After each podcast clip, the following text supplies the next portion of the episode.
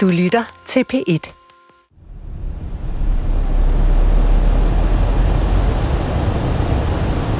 Hi. Hi. Can you talk now? Yeah, yeah. I was looking for a reason. Danish journalist Niels is talking on the phone with a naval data analyst based in the UK. The man we've called James. It was James who shared his theory about the connection between Russian vessels and the Nord Stream gas pipeline explosion sites. Now James has reached out to Niels again because he spotted what looks like a possible Russian spy ship near the coast of Denmark. Okay. And you will receive a new position at one o'clock, and you will text me that position the minute you get it, uh, so we can assess yeah, the I new mean- situation from there. Yeah, exactly. I mean, that'll be the latest position. So I'm hoping to hear from him in, in 19 minutes' time. Um, you know, if they maintain contact, if they get in contact, and he passes it, then I will get it. All right. Niels is determined to go out and see the ship for himself, to see if he can find out what it's doing in Danish waters. What he doesn't know at this point is that in just a few hours he'll be standing face to face with a heavily armed member of the ship's crew. Welcome to the final episode of the podcast series, Cold Front.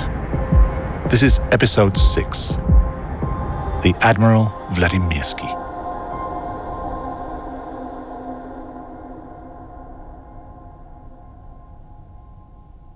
Before we catch up with Niels out on the high seas, we need to check in with the Norwegian journalist Inghild.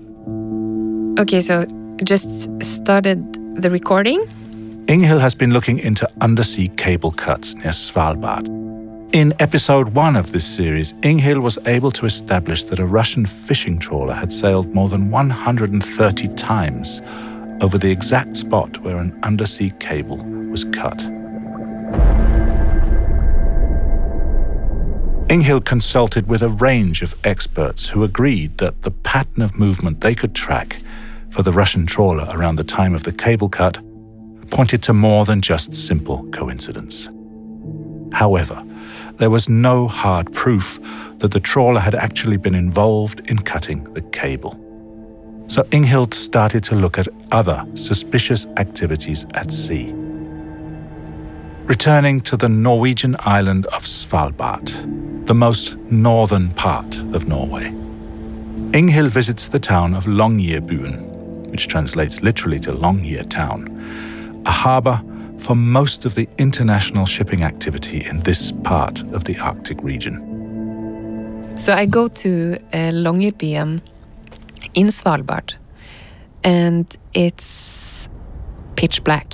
It's really, really dark because of the dark season. The sun sets and doesn't uh, shine the light on Longyearbyen until more than two and a half months have passed. This is where I meet Tarja. Terje Aunovik is a shipping agent. He works in the harbour at Longyearbyen and has done so for more than 20 years. He's a really tall guy. He's uh, probably around two meters tall, and he always wears these really big knitted sweaters. He talks about the international shipping traffic around Svalbard, where there are often Russian ships passing through. He tells Inghild about a specific type of ship Russian research vessels that have used the port of Longyearbyen for decades.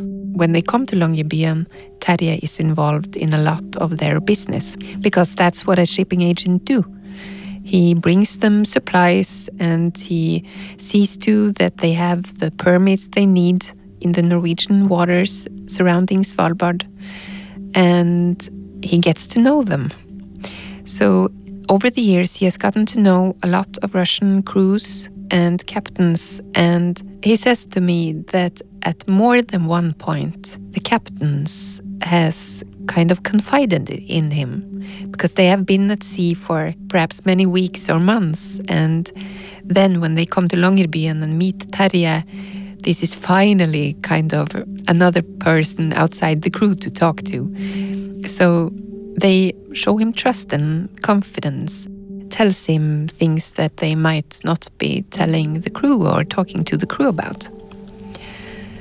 And in more than one of these occasions, they have told him that the Russian fishing vessel class, such as the Academics fleet, they really were built to do intelligence.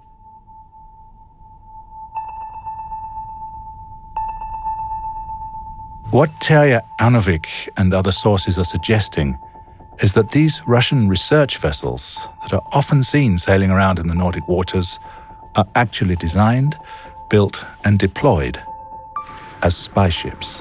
Okay, so here's an update from Svalbard, and I just left the um, source I've been talking to here. His name is Terje. Inghild realizes that the question needing to be asked here is this What are these Russian ships actually doing out in the northern seas? It opens up the questions well, how many are there? And what is the activity? What are they up to? And is it possible to document what they are doing in some way besides AIS data and besides talking to Terje and other sources? And that forms the idea that we will try to get on board on some of the ships that we suspect might do intelligence work as well. And that's what we set out to do after this meeting with Terje in Longyearbyen. Inghild, together with her Norwegian journalist colleague Håvard, look into possible ways to try and actually get on board one of these suspected spy ships. They want to know what the ships look like close up and see if they can find any hard proof that these ships are actually spy ships. Håvard reaches out to his sources, in particular, one contact he has in the Norwegian Intelligence Service, PST. We were talking about, yeah, what do these vessels carry? What kind of stuff do they have that make you suspicious? I mean, is there anything else besides their erratic behavior at sea that will sort of uh, stand out? Håvard's source informs him of an incident involving Russian fishing vessels just a few days previously in the port of Kirkenes. Kirkenes, if you remember, is a northern Norwegian port town very close to the Russian border. Norwegian police had carried out an inspection of the two ships in the harbour at Kirkenes.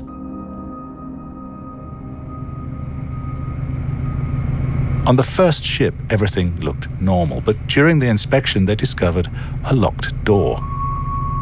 When the crew was asked to unlock it, they found inside a man along with something that looked like some old radio equipment. They found the same setup on the other ship as well. They snapped a few pictures and then they moved on and, and sent the pictures for analysis with some experts. And then, almost a week later, they realized that, oh, these are actually military radios. This is something totally new it changes our perception of what these ships actually do here. According to the Norwegian Intelligence Service, PST, this strengthens the suspicion that it's possible to conduct espionage activities from these fishing vessels. Håvard really wants to see what these military radios look like. But he can't get on board the ships to see for himself. So his source sends him the pictures that were taken during the search the radio, it's um, so many dials and knobs and some kind of displays and and of course my guy at PST he says that this radio it's uh, it's from the 70s or 80s. It's really old. The color is faded. The radios shown in the pictures are able to tune into a wide range of frequencies. Håvard is able to figure out what exact frequency that one of the military radios was tuned to when the police found it. This specific frequency is what's known as a time synchronizing frequency. It's a kind of signal that's transmitted all around the globe. So that, among other things, uh, a ship would be able to synchronize their watch to Moscow time, which would be important when you're communicating with, say, Murmansk or Kaliningrad so that you know that you're on the same time. Håvard and his sources are not able to make any conclusions about what else these radios may have been used to transmit or receive. But the presence of military radios like these on non military Russian vessels is in itself highly suspicious, according to Håvard's sources. This is actually one of the only hard evidences that we've been able to procure in all these years. There's actually something more than fisheries going on. Our whole hypothesis is based on studying the sailing patterns of fishing vessels and what our sources tells us. But this is this is hard evidence. This is a military radio from the 70s or 80s in a modern civilian fishing vessel. So to us, this is some of the best evidence that we have found that there are possible dual use vessels traveling in the Nordic seas. We have contacted the shipping company that owns the two Russian fishing vessels. They have not responded.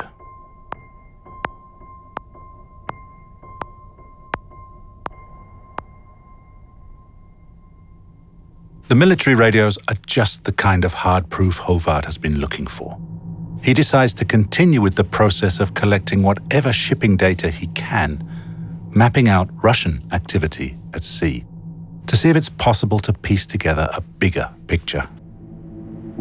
It's around this time that the team gets a new notification from their UK based source, the shipping data and communications analyst, who we're calling James. Hi, guys. I just got a message from uh, James, and he says that he can see in his system, through the kind of uh, data that he has access to, that one of these uh, Russian spy ships is currently uh, sailing south of Anholt, the Danish island in Kattegat, James continues to monitor Russian naval activity at sea through radio communication. He's noticed one ship that's officially a research vessel that looks unusual and suspicious to him. The ship is named the Admiral Vladimirsky. So just receive a new uh, text message from uh, James. He has received some data that suggests that the ship is now sailing northward again the Vladimirsky is currently in the area called Kattegat.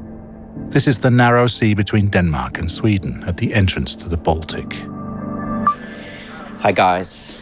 So, we have decided to start our mission to go and try and film Vladimirsky. Together with a photographer, Niels manages to get hold of a small inflatable boat with just enough space on board for the two men and the skipper. So, we will go now and see if we can film Vladimirsky if we can film what it's doing currently, and if we can film the kind of crew on board. He wants to find out what this Russian research vessel is doing here. What kinds of uniforms they're wearing, because that will give us an indication of what kinds of units are in command of the ship. It seems to be, according to James at least, it's uh, currently under military control of the Russian Navy. And the attempt is to try and see if we can somehow document that and find out more about it. They sail out into the Kattegat at high speed, aiming towards the coordinates that they've been given by James, who's still monitoring the ship from the UK. When they've sailed for almost an hour, they stop. This is where the Admiral Vladimirsky is supposed to be. Fuck, så den nok flyttet sig. There's nothing to see here. The only thing Niels can see is a lonely seagull. Så det må være over and out herfra, desværre. With great disappointment, they decide it's time to turn around and sail back. But just then they spot something on the horizon. Er sgu? Hello guys, I hope you can hear this. I don't know exactly where we are, but we are somewhere in north of uh, on our way back. Before we couldn't find it, but now I can see it in the horizon. Vladimirsky, we're heading towards it. Hell yes, I'm I'm definitely sure it's that. They decide to sail closer so they can get a better look and get some good pictures, hopefully documenting what this ship is actually doing here. So now we're really close, like maybe uh, a 100 meters. We are just like at the rear of the ship. I can see crew members walking around on the deck. It's like it's almost lying still in the water as if it's not sailing. Now there's a crew member, we he's really close. He's looking at us, I think. Now there's several crew members. Now we're slowly passing up along the side of the ship. It's a quite big ship. I think they're watching us. So it's lying still. There's two men staring at us. Now they turn around. Maybe they see we're filming. It's difficult to say what kind of crew members we're talking about. Wow, they're looking at us. Wow, this is really a strange situation. Almost a tense situation. They're looking at us. No Danish Navy vessels here. It's just alone. It has various antennas on top of it, lots of equipment. Suddenly, Gevær. Fuck. some new crew members appear on the deck of the Vladimirsky. Okay, guys. So this is really crazy. Uh, the crew on board has is is armed. They showed us their weapons. So we are slowly, slowly backing off now, sailing away. All of them, they were filming us and they were showing they had weapons. Niels was only able to get a clear picture of one crew member with an assault rifle around his neck. It looks like an AK 12 or AK 15 Kalashnikov assault rifle, but it's hard to tell exactly. The man is wearing beige body armor and on his head, covering his face, a dark balaclava. Niels and the two others in the tiny inflatable boat decide that it's time to beat a retreat. Okay, so we have to get home now. We are pretty cold. My back hurts because it was a rough ride out there. It was really bumpy. We were traveling at a high speed. Talk to you later.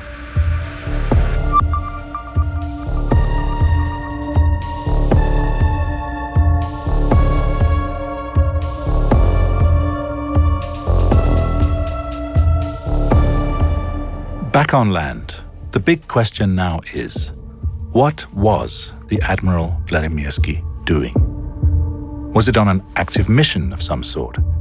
If so, what could that mission have been? Also, what is it that Niels and the rest of the world cannot know about this ship? A ship that sails around without its AIS turned on, which means that only someone like James is able to locate its whereabouts. The team decides to investigate. What could be of potential interest for Russia out in the sea around Kattegat?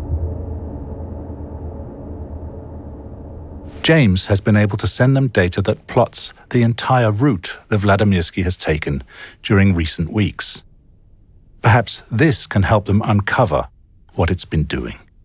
So I made a map of some of the infrastructure that we have in the area. Amongst it is uh, this offshore wind farm, one of uh, the largest in Denmark, Anholt Wind Farm. Anholt is a small Danish island in the middle of the Kattegat. Very close to Anholt is the planned location of a new major offshore wind farm. This is the area where Vladimirsky had been circling around for days, according to James's data. The team plots in the data from Vladimirsky's route to see if it correlates with any other wind farms. And all of a sudden, a clear pattern appears.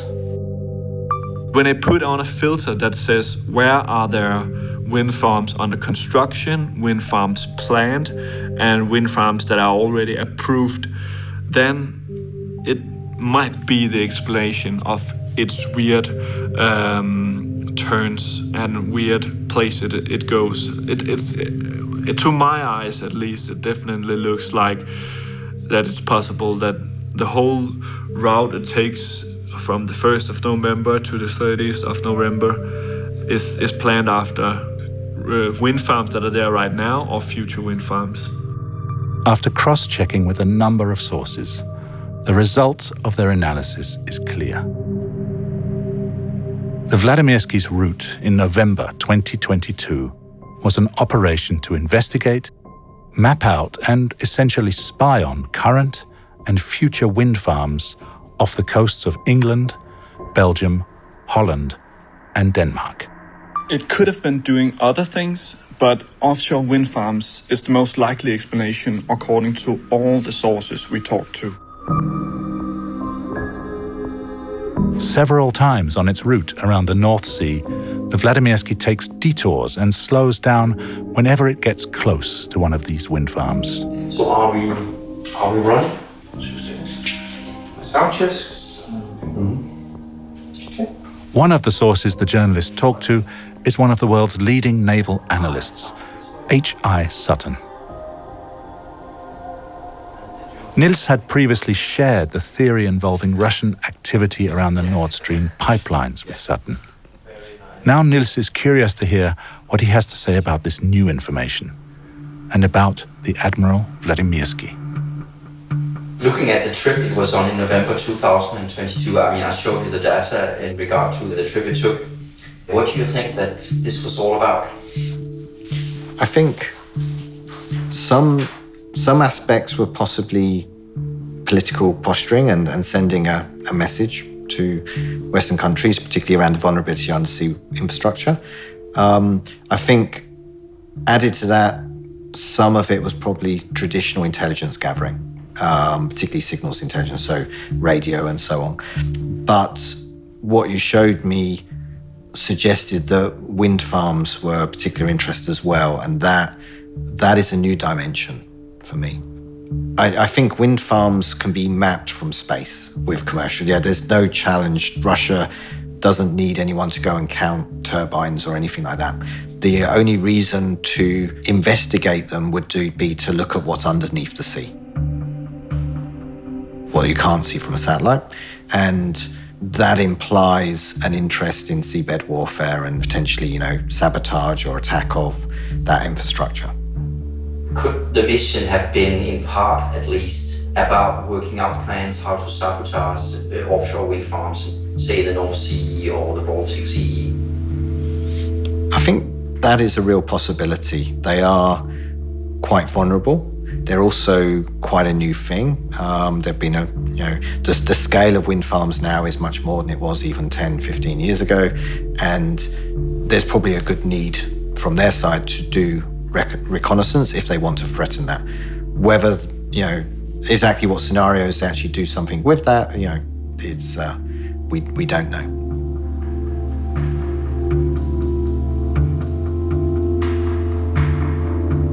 We have tried to get a comment from the Russian embassy in Copenhagen in regards to the activity of the Admiral Vladimirsky in Nordic waters. The embassy has not responded to any of our inquiries, but in a comment to the Russian news agency TASS, the Russian presidential spokesman Dmitry Peskov states that these media outlets are wrong in their conclusions. Once again, they prefer to blame everything on Russia without a reason.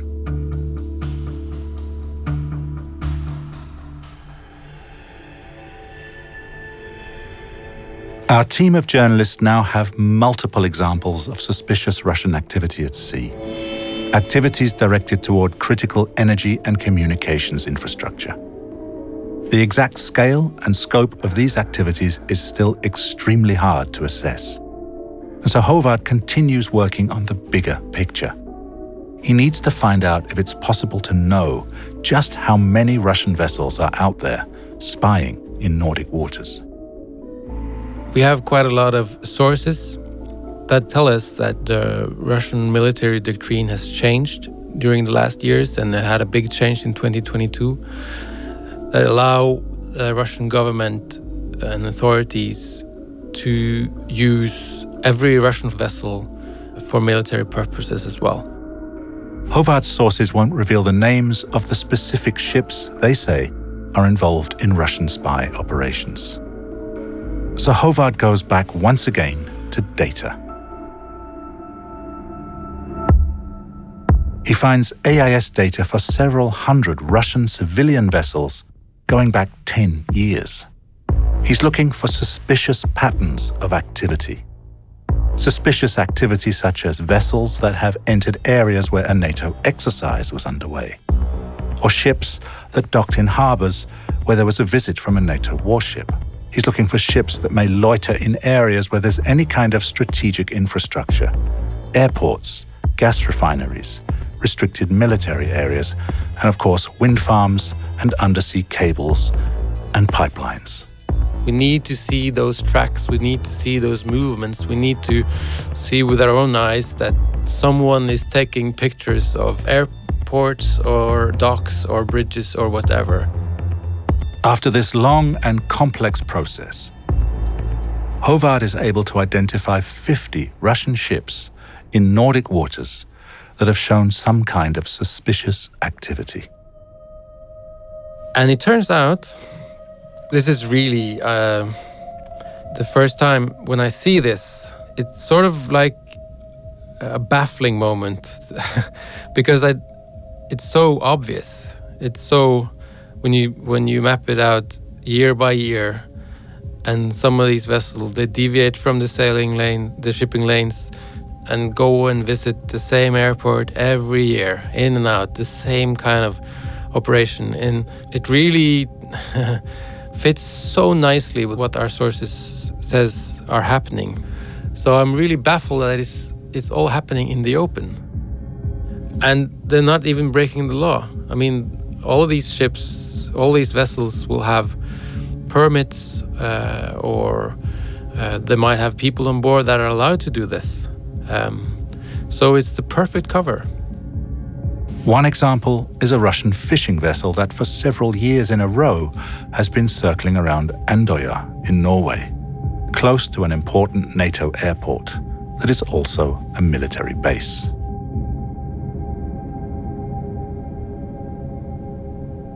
Håvard takes all the data he's been able to gather to the Royal Norwegian Naval Academy for an expert assessment of his findings.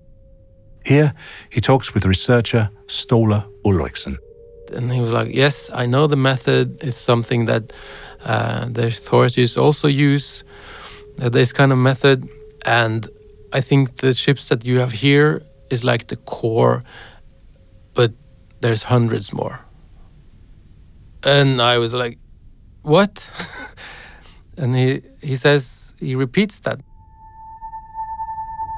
According to Ståle Ulriksen, several hundred Russian civilian vessels have the capacity to be involved in this kind of activity in Nordic waters. So, the next question is this Who is behind these operations?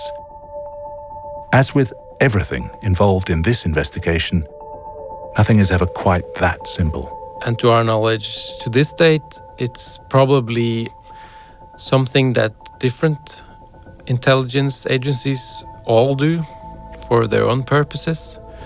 Uh, maybe it's a cooperation, maybe it's not even a cooperation, maybe there are multiple agencies in Russia doing the same kind of operations abroad, also in the maritime area. But it's a clear military purpose behind all this. And um, whether it's the Northern Fleet or the GRU or the GUGI, whether they're cooperating or not, they all report to the same leadership. So every resource we talk to point to that leadership, and of course, Putin is at the top. The GUGI that Håvard mentions here is the Russian Defense Ministry's main directorate of deep sea research. It's a specialized organization that is not a part of the regular Russian Navy, but answers directly to the Ministry of Defense as an intelligence and special mission organization that can conduct seabed warfare. According to the journalist's sources, many of the vessels that the journalists have looked at send their collected data to an intelligence system where GUGI can access it. One of these vessels is the Admiral Vladimirsky.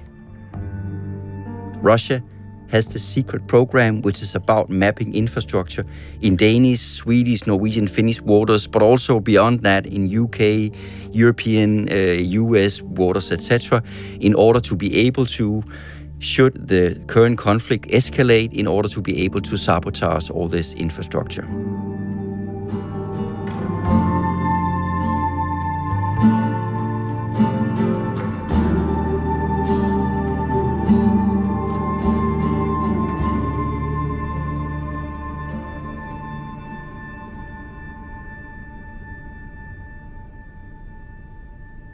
At the time this podcast is released, it will have been 14 months since the invasion of Ukraine took place.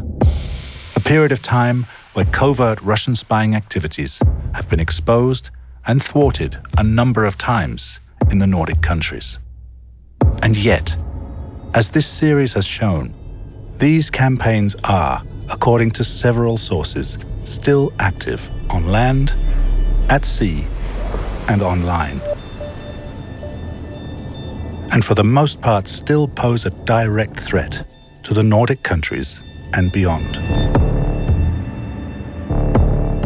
Russia is using huge resources on waging a shadow war against especially uh, Nordic and Western democracies, but also in order to strengthen its power throughout the world.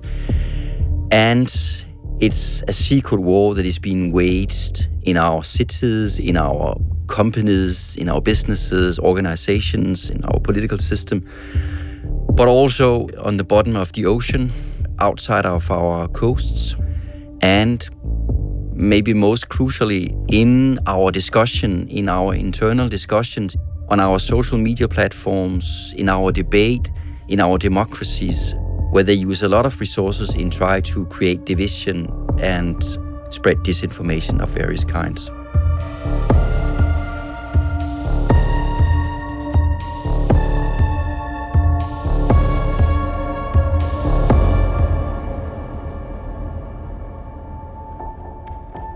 The team have presented data on how Russian vessels visited what later became Nord Stream explosion sites. They have shown how Russian spy ships are mapping out critical infrastructure and are potentially involved in planning sabotage. They have named 38 Russian intelligence officers currently or formerly present in the Nordic countries, and uncovered a network of individuals spreading disinformation with ties to various Russian agencies.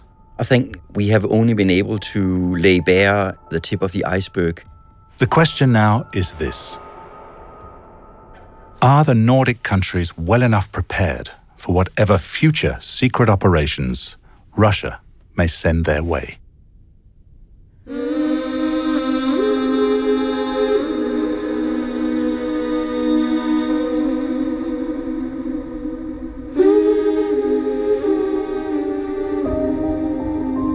This was the final episode of Cold Front. Thank you for listening, and please share this podcast if you found it interesting. If you have anything you'd like to share with us, you can reach us at Cold Front Podcast at proton.me. That's Cold Front Podcast at proton.me.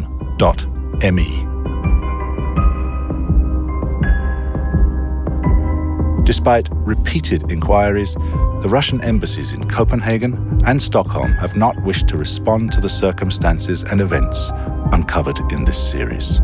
Russia's ambassador to Norway, Teimuraz Ramishvili, states in an email that Norwegian authorities regularly accuse Russia of espionage, of influencing campaigns, of cyber attacks, and of hybrid threats, but without producing any proof he emphasizes that this is consistent with the situation in other Western countries.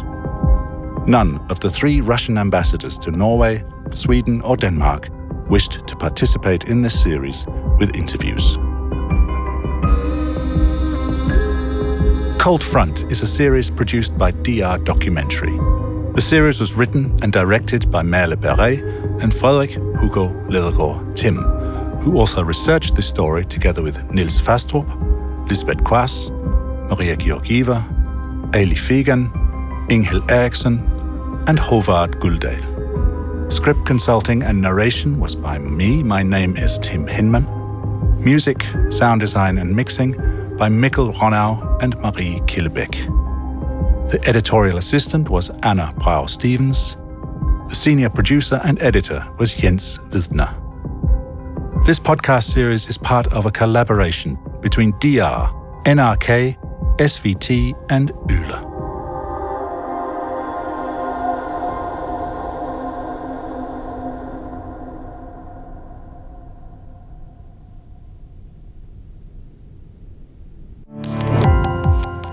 Gå på opdagelse i alle DR's podcast og radioprogrammer. I appen DR Lyd.